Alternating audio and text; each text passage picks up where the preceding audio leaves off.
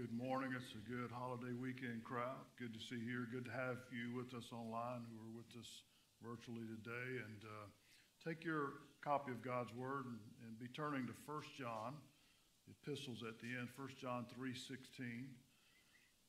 And we will continue our walk through this letter that John wrote to these Christians in the first century.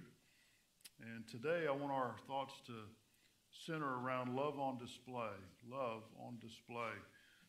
In chapter 3 that we've been studying for the last few weeks, uh, John's been drawing a contrast, if you will, between two spiritual families in the world. There is the family of God, and then there's the family of Satan, where he dominates. And we are reminded each week as John writes about these two groups of people and, and the evidences that show which family we're in, we're reminded of the characteristics of these families. The children of God uh, in the family of God are those who are saved by faith in Jesus Christ, those who have been forgiven of their sin, those who have been born again uh, by the power of the Holy Spirit. Those in the family of God have been supernaturally placed there by God Himself. As we confess our sin and we ask for God's forgiveness in Jesus Christ, we are included in the family of God. And of course, it is not just the forgiveness of sin now and the difference that God makes in our life in this, in this world, but is the eternal destiny, the hope that we have in Jesus and spending eternity with Him in heaven and all the promises of God that we really can't even begin to fathom. So, being saved and being in the family of God uh, is, is a wonderful experience. But then, those who are, are still lost in their sin and those who have not come to Christ, those who have heard the gospel and refused the gospel, those who will not confess their sin and maintain their sinful lifestyle and maintain their resistance to God, they may not realize it, but they're in the family of Satan. They are under his domain and they live out that life. And of course, the sad part of that is if a person goes to this life and dies in their sin, they will spend eternity separated from God in a place of eternal punishment, the lake of fire. And what a sad eternal destiny to come to. And in understanding these two groups as we have each week in this passage and in this chapter, we understand how imperative, it, how imperative it is and how critical it is in this life to make the right decision with relation to Jesus Christ, to make the right decision to trust Him as your Lord and Savior. And if you're watching or you're here in this room today, I don't know the state of every soul, God does. But if you're not saved or you're not sure what would happen to you when you die, if you're not sure of your eternal destiny, Today's the day of salvation. Now is the time to come to Christ. Don't put it off. Be in the family of God. Now, as we understand this, John tells us there are some evidences. There are things that indicate which family we're in. You say, well, how do I know which family I'm in? Am I saved or am I not saved? Am I in the family of God or am I not in the family of God? Well, you can know you're in the family of God if you simply come to Jesus and ask Him to save you. You can know that because God promised it. But then John gives us some evidences, and I'm only going to talk about three by way of introduction here that really plays right into what he's going to say about love demonstrated that we'll see in this passage. There are three evidences John gives us or has given us in this passage that, that show us that we can see that we're saved, that we can see we're in the family of God. And the first one is this an inherent righteousness. An inherent righteousness. We talked uh, two or three weeks ago about the fact that children take on the characteristics of their parents that we as parents imprint on our kids. They act like us, they talk like us. That can be good or bad, but they do the things that we do, they do what they see us do. The same is true in a spiritual realm as we are in the family of God and that, that we're saved by faith in Jesus and our Heavenly Father. We take on His nature, His characteristics. And the Bible says that God is holy and He's righteous. So our practical lifestyle will begin to take on the characteristics of our positional lifestyle, meaning in Jesus, we are made holy and righteous before God the Father. But in life practice, it takes a little more work, doesn't it? It doesn't like happen automatically. There's a sanctification process. One of the evidences that we truly are in the family of God is there is some level of change in our life over time. In other words, there is this inherent righteousness, this inherent drawing of God. I got saved when I was 11, joined the Navy when I was 19. Uh, I can say clearly that I'm further down the spiritual path now than I was at 11 and 19. And you should be able to see that in your life. You should be able to see God moving us to an, an inherent righteousness. Now, the converse of this is pretty evident. A person, a man or woman, young person, boy or girl, who live recklessly in sin, who lives in the pursuit of sin with no care or, conviction about sin or righteousness gives evidence that they're not in the family of God. Uh, and you say, well, you know, you can't judge people. Well, Jesus said we can know a tree by its fruit. And so a person who has no inherent righteousness in them at all is not in the family of God. Secondly, which is what John will, will major on today in our text, one of the evidences that we know Jesus, one of the evidences that we're in the family of God, is that we love people, that we care about them. You say, well, you know, what do you mean we love people? Well, I'm not talking about a mushy, you know, want to hug everybody's neck and be, and be all emotional about it. No, you have, as a child of God, you know this. We have a genuine, heartfelt concern for those around us. We have a genuine love for those who are in the family of God. We have an affinity for one another. Why? Because we're all born into the same family by the power of the Holy Spirit. And if you're a, a child of God, and I'm a child of God, we have a spiritual kinship, a fellowship. And if, you, if you're saved and you demonstrate you're saved, I'm just flat out going to like you because I like Christians, okay? I mean, I like fellowshipping with Christians. I like hanging around with Christians. I like talking about Jesus. And I like spiritual things. So that inherent love in your life is a demonstration of the love of God in you. In fact, if you are in the family of God and you're saved, you're going to know this. Even though lost people might aggravate, aggravate the daylights out of you by the way they act, you have a compassion for them. You have an empathy for their lostness because you and I understand as children of God how serious it is that they hear the gospel and that they know Jesus Christ. And so, a love in your heart and your life, again, the converse is true. If you go through life and you don't care anything about God's people, you don't care anything about God's church, you don't care anything about God's word, and you don't want to have fellowship with the church, and you don't care anything about lost people, I would suggest you check your relationship with Jesus.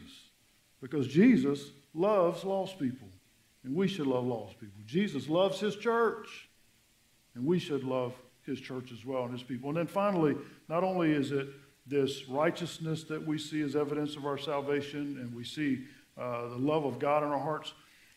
But if you're living for Jesus, now listen, one of the evidences that you really know Jesus is the world don't like you. You say, well, is that an evidence? Oh, yeah, that's an evidence. If you're living for Jesus and you're standing up for what's right and you speak up and you speak the truth, the world is not going to like you. Now, if you blend in with the world, and you're buddy buddies with the world, and nobody can tell that you really know anything about Jesus, you might want to check your salvation. In fact, William Barclay said it this way.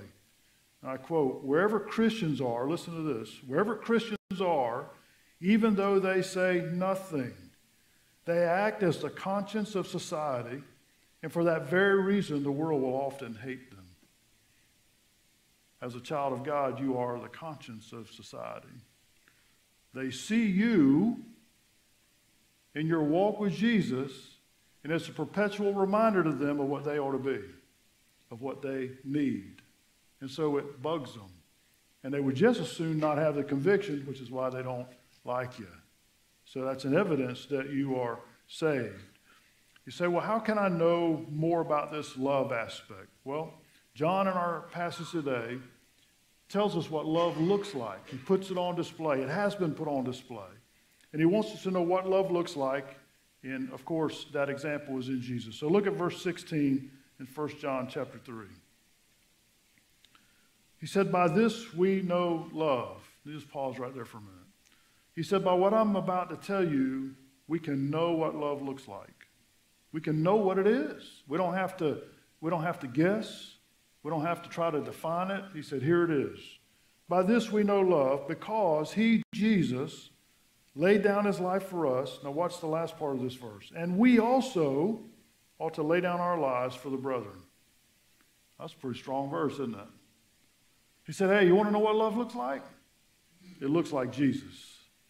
You want to know what love looks like when it's on display? It looks like Jesus. Jesus is our example. What did Jesus do?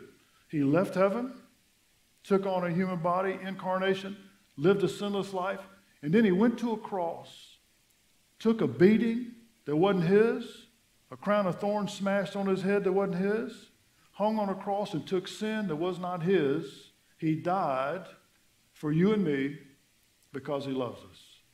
It wasn't enough that God says, I love you. He demonstrated in the person of Jesus Christ who came and put love on display. Jesus sacrificed himself. Listen now. Jesus sacrificed himself for the benefit of you and me.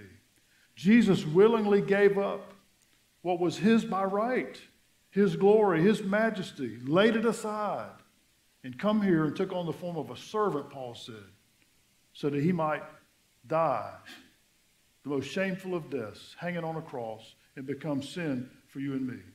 Jesus said in John 15, 13 and 14, Greater love has no man than this, than that he lay down his life for his friends. What a statement. And then Jesus said this, You're my friends. Wow, that's very powerful, isn't it? He said, You're my friends. No greater love can a man have than to lay down his life for his friends. You say, Pastor, what does love look like? It looks like Jesus. In fact, it wasn't just this sacrificial love that Jesus gave, it's a perfect love. Do you understand this? When Jesus died on the cross, he didn't just die for those who were kind to him or those who were his favorites. He didn't just die for his group of disciples that he had befriended. He didn't just die for those that you think that he picked out of the world. The Bible says Jesus paid for the sin of the whole world, which means Jesus died, listen to this, for people who hated him. Jesus is still today willing to save those who hate him, those who blaspheme his name. Think about the reality of that. While the Roman soldiers were punching him in the face, Jesus was going to the cross to die for the man who was hitting him. While they were pulling out his beard, Jesus was going to the cross to die for the man who was pulling out his beard. For those who were blaspheming his name and insulting him and kicking him and beating him and whipping him. Jesus was steady on going to the cross to die for those men because he loved them when they hated him. The centurion who was in charge of the execution squad, the Bible says he looked up and said, Truly, this was the Son of God. Now, there's all kinds of theological opinions about that, but I am of the persuasion the man got saved that he looked up and he saw Jesus on the cross and he realized what had happened and he realized who he really was and he got saved. While that man was leading the very group that would hang him on the cross and kill him, Jesus died for him so he could be saved. That's pretty powerful, isn't it? You see, in our human nature, we like to reciprocate kindness for kindness, don't we? In other words, if you're nice to me, I'll be nice to you. And if I'm nice to you, I expect you to be nice to me in my flesh, if you be mean to me, well, you get the picture, right? That's not how God works. The world today, think about our society today. They blaspheme the name of God, which is holy above every name. They insult God with their arrogance. The world, mankind today, is so arrogant. We think we're in charge of everything when we're fools. We make decisions that we think are so wise and we're fools. And yet God loves us anyway. That's amazing, isn't it? That's perfect love. That's what Jesus did. He, he went to the cross, he sacrificed himself. Now, watch this. This is the hard part right here. You say, well, Jesus is God, so I get how he would love us like that. Oh, but what's the rest of the verse say? So should you love the same way. In other words, we are to love like Jesus loved. We are, we are to love with the same purity that Jesus loves us. We're to love the world, to love our friends, to love our family, to love the church, to love our enemies, to love those who hate us. Now, that's hard. Let's just be transparent about it. That's hard. That's difficult. As a matter of fact, it's not just difficult, it's impossible in the flesh. Can't do it in the flesh. But in the power of the Holy Spirit, we can. The power of the Holy Spirit, we can demonstrate the love of Jesus to those who hate us. Listen, Jesus said this A new commandment I give you that you love one another as I have loved you, so also love one another. Jesus said, I want you to love like I've loved you. I want you to demonstrate this kind of love to the world. Well, how can we define that? How can we define the kind of love? And it really can be defined in one term it is a self sacrificing love. It is a willingness to sacrifice what is ours and what is our rights, what we have a right to do for the benefit of other people. In other words, to give up our rights for the benefit of another person, to help them, to encourage them. You see, if we would love one another like that in the church, you'd never have arguments in the church. Because you know where arguments come from in the church? No, you offended me. I'm not doing that. You know what the love of Jesus says? Yeah, you offended me, but I love you anyway, and I'm going to keep loving you no matter what you said or what you did. You see? That's the difference. It's a self sacrifice.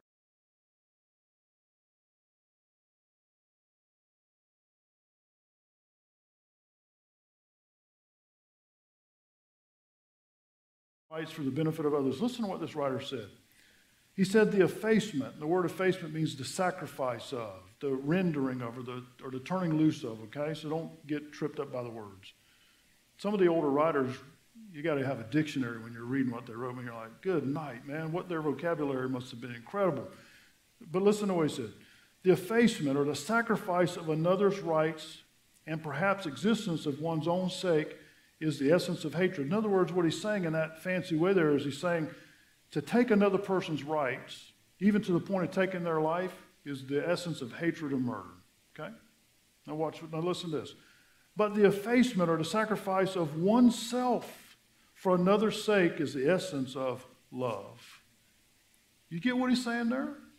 To willingly uh, sacrifice my rights or, or my benefits or the things that are mine in life that I think are mine for the benefit of another is the fullest demonstration of love. It's the, it's the fullest expression of love. Now, remember last week, John used the example of Cain and Abel. Remember that?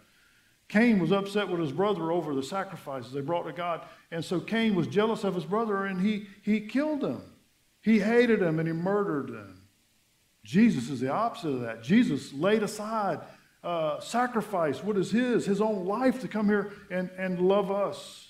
So, love is always that self sacrificing, that sacrifice of self benefits and rights for the, for the benefit of another.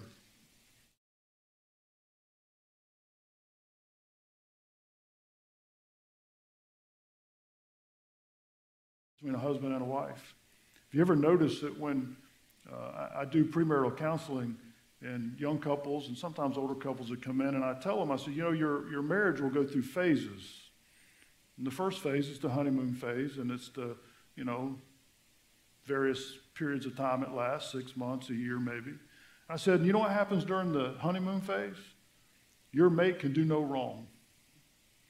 Right? I mean, uh, you, you, you basically, in that honeymoon phase, you've surrendered all your personal uh, preferences and desires. You just, you just don't care because you're so infatuated with one another. None of that stuff matters. But then that day arrives.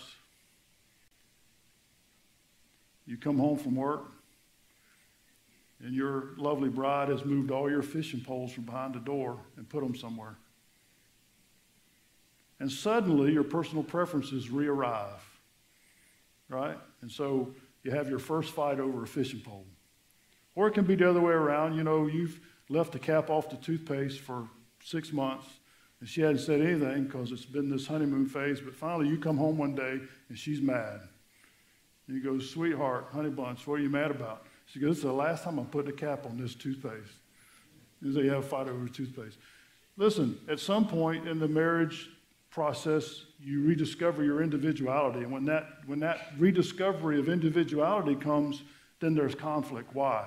because suddenly we've put stakes in the ground. Suddenly we've put stakes in the ground and said, this is this thing, we're not doing this anymore because I don't like it or whatever that case may be. It's the opposite of love when we do that, isn't it? When we put a stake in the ground and we say, look, this is what I want and I'm not changing it and this is the way it is because I like it and that's the way I want it. That's not love, that's selfishness. You see, in a marriage in particular, and it's the same in life with the, with the body of Christ or with the world, to be willing to be willing to sacrifice what is a personal preference, listen, for the benefit of someone else to be able to minister to them or love them or encourage them. I mean, really, think about it for a minute. What value is there in some of the things we care about in life when you compare it to a human soul? I mean, you know, somebody opens the door in the parking lot and takes a chunk of paint out of your car. How do you react? Well, that's my car. Yeah, and then five years, you're going to need another one. You know, who cares, right? I mean, yeah, it makes you mad.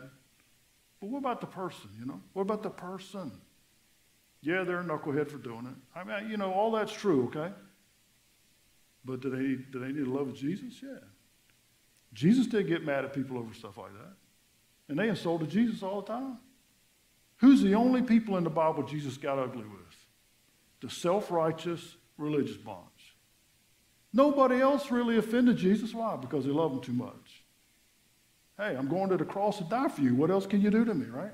I'm going to I'm to pay for your sins. That's the point John's making here. We are called to love people like that. Now, again, it's impossible in the flesh. Can't do it.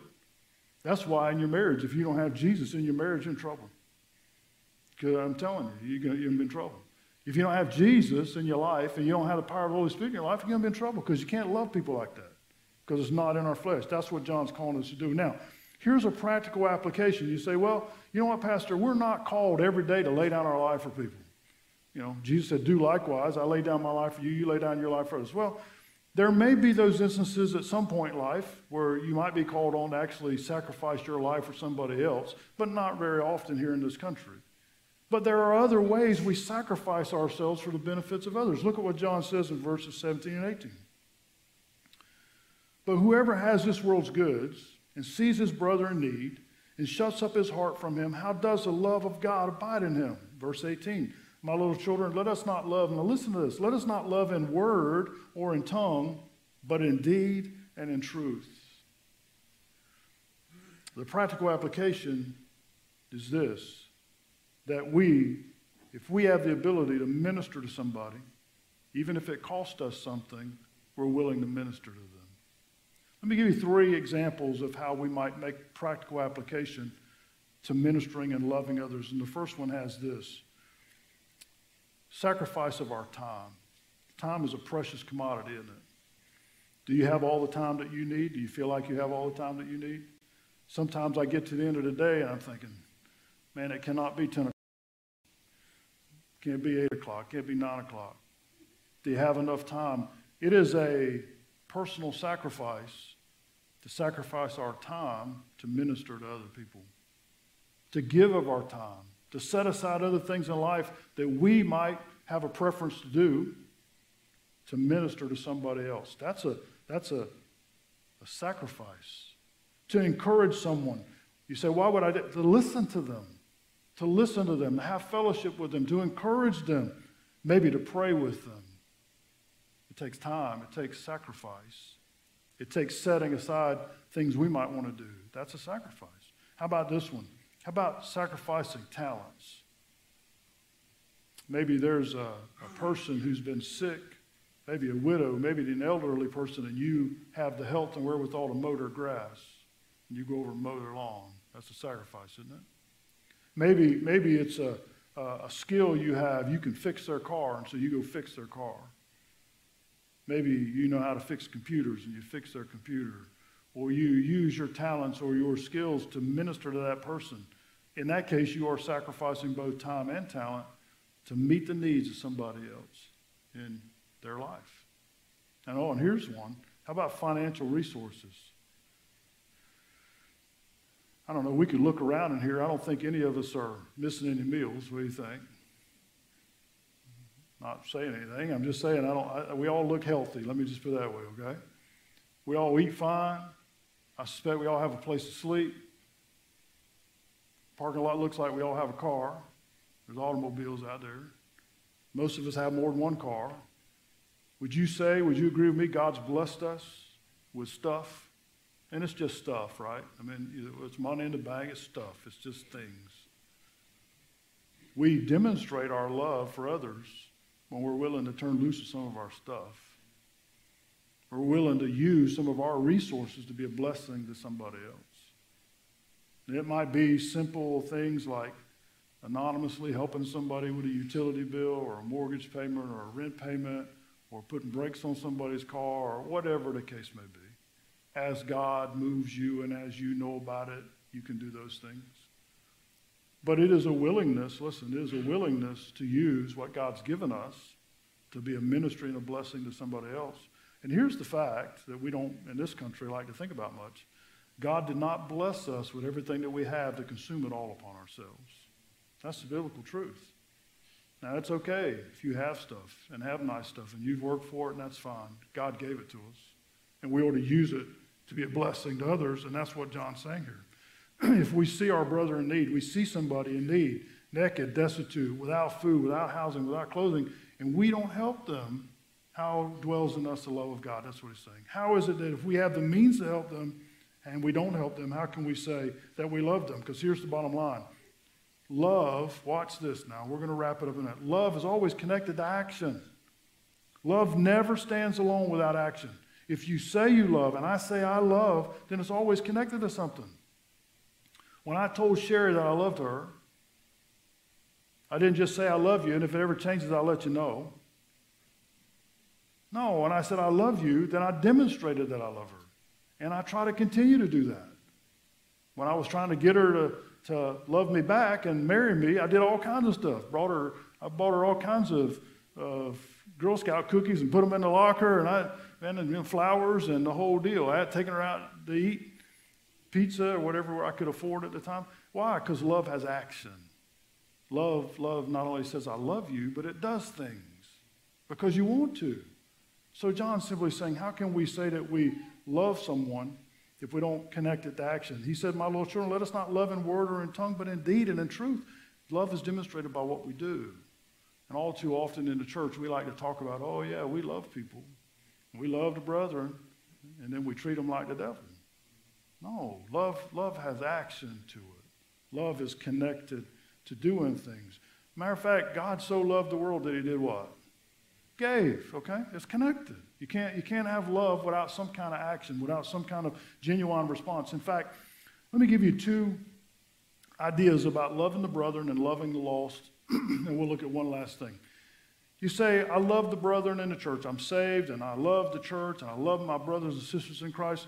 Well, how do you demonstrate that? How do we demonstrate that? Let me give you a couple ideas. If we really love someone, listen now, we don't gossip about them.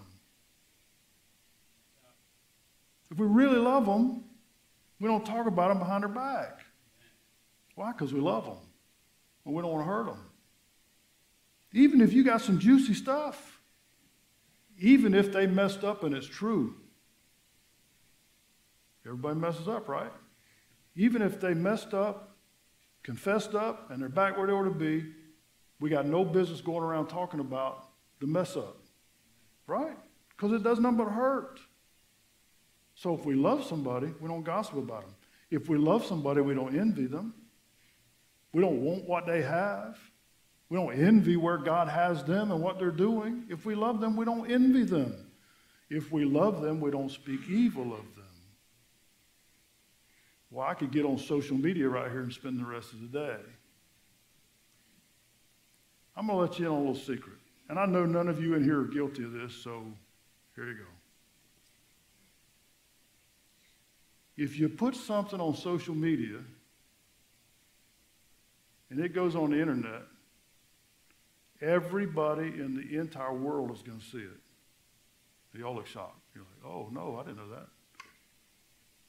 Why is it Christians put the dumbest stuff you've ever seen in your life on social media? What in the world are Christians thinking? Here, let me take a picture of myself brushing my teeth in my underwear and put it on on social media. Number one, nobody wants to see that. Now, it hurts your feel. Look, nobody wants to see you in your underwear. And number two, nobody cares. Why do Christians go on social media and say things that they won't say to people face to face? Why? And I've, listen, I don't have Facebook, but I know people that do, and they love to run to me and go, "Did you see this? Do you did you see that?" No, I wish I hadn't, but did you did you read this? No, I wish I hadn't. Why? Hey, why, why does a Christian, and this is true, I'm not a true example of a person who talks a good talk. Oh man, yeah, I love people and you're in the ministry and loving people. And I've seen some of the stuff they put on Facebook, and it is the ugliest, meanest, nastiest, hurting people's feelings, calling. What, what in the world?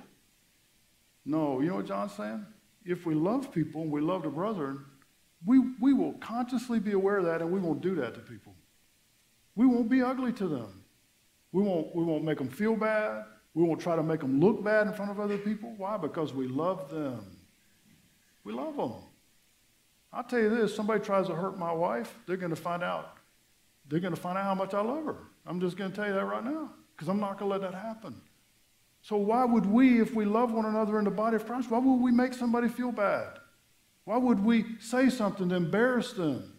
Why in the world would we do that? There's one answer you don't really love them. If you do that, you don't really love them. Again, I know none of y'all are guilty of that. Somebody out there is, because I've seen it. Knock it off. Don't do that stuff. It's wrong. Don't do it. You say, what about the lost world? Very quickly, listen. Say, well, you know, Pastor, the world's wicked and it's in sin. Yeah, so were we before we got saved. So relax. Pastor, we can't condone sin. Never said we have to condone sin. Let me tell you the way that we attack people personally. We don't go after people. We don't, we don't try to uh, arrogantly and with pride and, and judgmentalism go to somebody and say, Man, you're so lost, you're going to bust hell wide open. You're a sorry rascal. Well, now I'm really going to have a hard time telling about the love of Jesus, aren't I? Because I didn't show any love. It's, oh, Pastor, they're in such gross wickedness. And Jesus died on the cross to save them. So is it our job to run around with a big old Bible slapping them upside the head with a thing? No, it's not. If we're going to love lost people, we got to love them. That doesn't mean condone their sin. Listen, I'll tell you this. If you just be loving and kind like Jesus and speak the truth, that'll do all because when you tell them, look, uh, Jesus said don't do that. And that, that kind of thing that you're doing offends God, but He wants to forgive you and He wants to save you. That's all you got to do. Because then the Holy Spirit's either going to get a hold of them and they're going to get convicted and get saved, or they're going to really be mad at you. It, it, it, there's no way around it. But the fact is, you approach them in love. You don't, you don't yell and scream at them and, and tell them all kinds of ugly stuff because that is not like Jesus. Jesus never did that. I'll give you one example and we'll close. Jesus met a woman at the well who had had a whole bunch of husbands and living with a man she wasn't married to. She was, she was a, an immoral, lost person that most Jews in that society would have said, man, she's beyond help. Jesus sat down by a well and had a conversation with her and loved her and talked to her, and she ended up getting saved. That's our example of loving people, not running around smacking them on the head because we think we're all sudden so holy because we got saved and we're so right and they're so wrong. Sin is wrong. And we never condone sin. And we never say sin's okay. Sin is wrong, adultery is wrong, fornication is wrong, lying's wrong. Everything in the book is wrong, including all the ones we like to stand around on homosexuality and same sex marriage. It's all wrong. It all offends God. Abortion is wrong, it's murder, it offends God. Taking prayer out of schools is wrong. All the stuff we've done is wrong. Don't the only way to fix it is for people to get saved. Not going to fix it by being angry at them and yelling at them all the time. Don't get anywhere, by the way, when you get all emotional. Just have to tell them it's wrong. Let me close this. Look very quickly. Verses 19 and 20. By this we know that we are of the truth and it shall assure our hearts before him. For if our heart condemns us, our conscience, God is greater than our heart, our conscience, and knows all things. Here it is. And I'll just hit this real quick. When we see God's love at work in our lives, when we have the conviction that we love and care about the brethren in the church, and, we, and we're careful about what we do with lost people, sharing the gospel with them, loving them, regardless of where they're at, and what they're doing, we love them. When we show them the love of Jesus, you can know you're saved because it's the Holy Spirit doing that. It's not you doing it.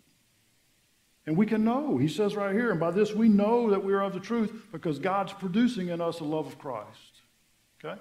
And even when our heart condemns us, our conscience in verse 20, even when I mess up, even when I sin and, and I'm convicted, my own heart condemns me and says, Man, you're some kind of preacher, all right. You just lost it. You just lost it with that dude, and you should have been telling. I know, and my heart condemns me for that, and the Holy Spirit condemns me that. Listen, God's greater, God's greater and knows that I'm saved and knows that I want to love them people even when I don't know how to do it. So it's an evidence to you when you love people like Jesus that you're really saved. When you demonstrate the love that Jesus demonstrated for us. Well, here it is. Are we loving like that? That's really the question. Jesus said, uh, John said, Jesus died for us on the cross. He sacrificed himself, and he said, You do the same thing. Well, that's tough. The only way you can do that is in Jesus. Are you in Jesus this morning? And if you are, if you're saved, are you loving people like Jesus told us to love people? Doesn't matter if you like them or not. Jesus says you got to love them. No matter what they do, you got to love them. No matter how mean they are, ornery, cantankerous, sinful, you got to love them. And we got to ask God to help us do that. Do you know that you're saved this morning?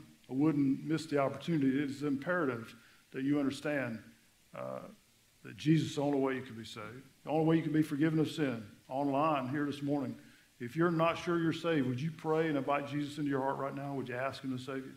Let's pray. Father, this is strong stuff for us this morning. It's so hard in our flesh to love like you tell us we're supposed to love. God, it's difficult. It is hard in our flesh to be kind when people are mean to us. But God, you called us to love even our enemies because you loved those who hated you. You loved those who were killing you. You loved us before we even knew you. So, God, help us in the power of the Holy Spirit to have that kind of heart and that kind of mind. And help us, God, to love the body of believers and to be kind and encouraging. And help us to love those who need to be saved. And we pray it in Jesus' name. Amen.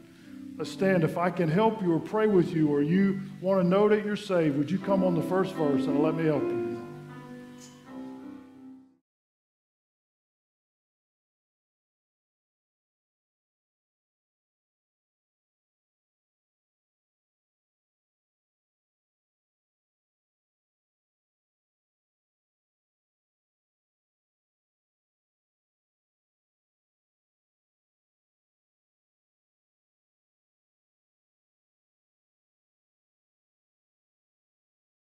Being here this morning. It's a great crowd for a holiday weekend. I, I mean, to be honest, I was thinking it might be kind of thin, but boy, it's good to see y'all. Thank you for being here. Uh, tonight, we're going to be uh, in our second sermon in a series of the ministry of Christ. And tonight, we're going to talk about Jesus turning water into wine. Remember that? It's a really good passage, so I want you to come uh, be a part of that tonight if you can. Of course, Awana at 5 o'clock. Anything else? God, thank you for this morning and how good it is to be among your people. God, help us to take your word to heart, Lord. Make it a reality in our lives. God, eh, we can't make it a reality in our flesh because we are weak. But Holy Spirit, you can make it a, a great reality in our lives to love people around us. We pray in Jesus' name. Amen.